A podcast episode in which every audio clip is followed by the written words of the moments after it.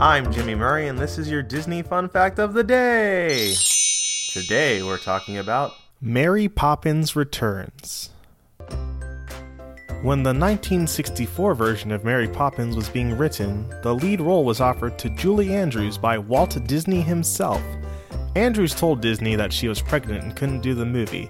However, Disney wanted Andrews so much that he postponed the production in order to accommodate Andrews' pregnancy.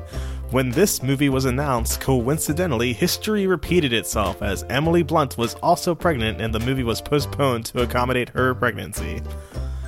Dick Van Dyke was offered four options for his dance scene, each with a varying degree of difficulty. He insisted on performing the hardest dance routine and refused any help from fellow cast members while filming the scene.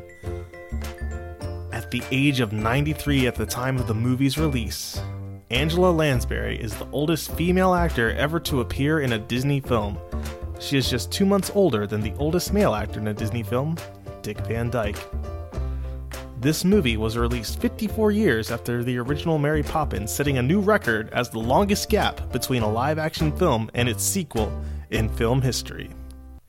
At the very end of the film, when Jack rides away on his bike, blink and you miss it, the original chalk painting from the first movie that Mary Poppins, Michael, and Jane jumped into is on the ground behind Jack's bike.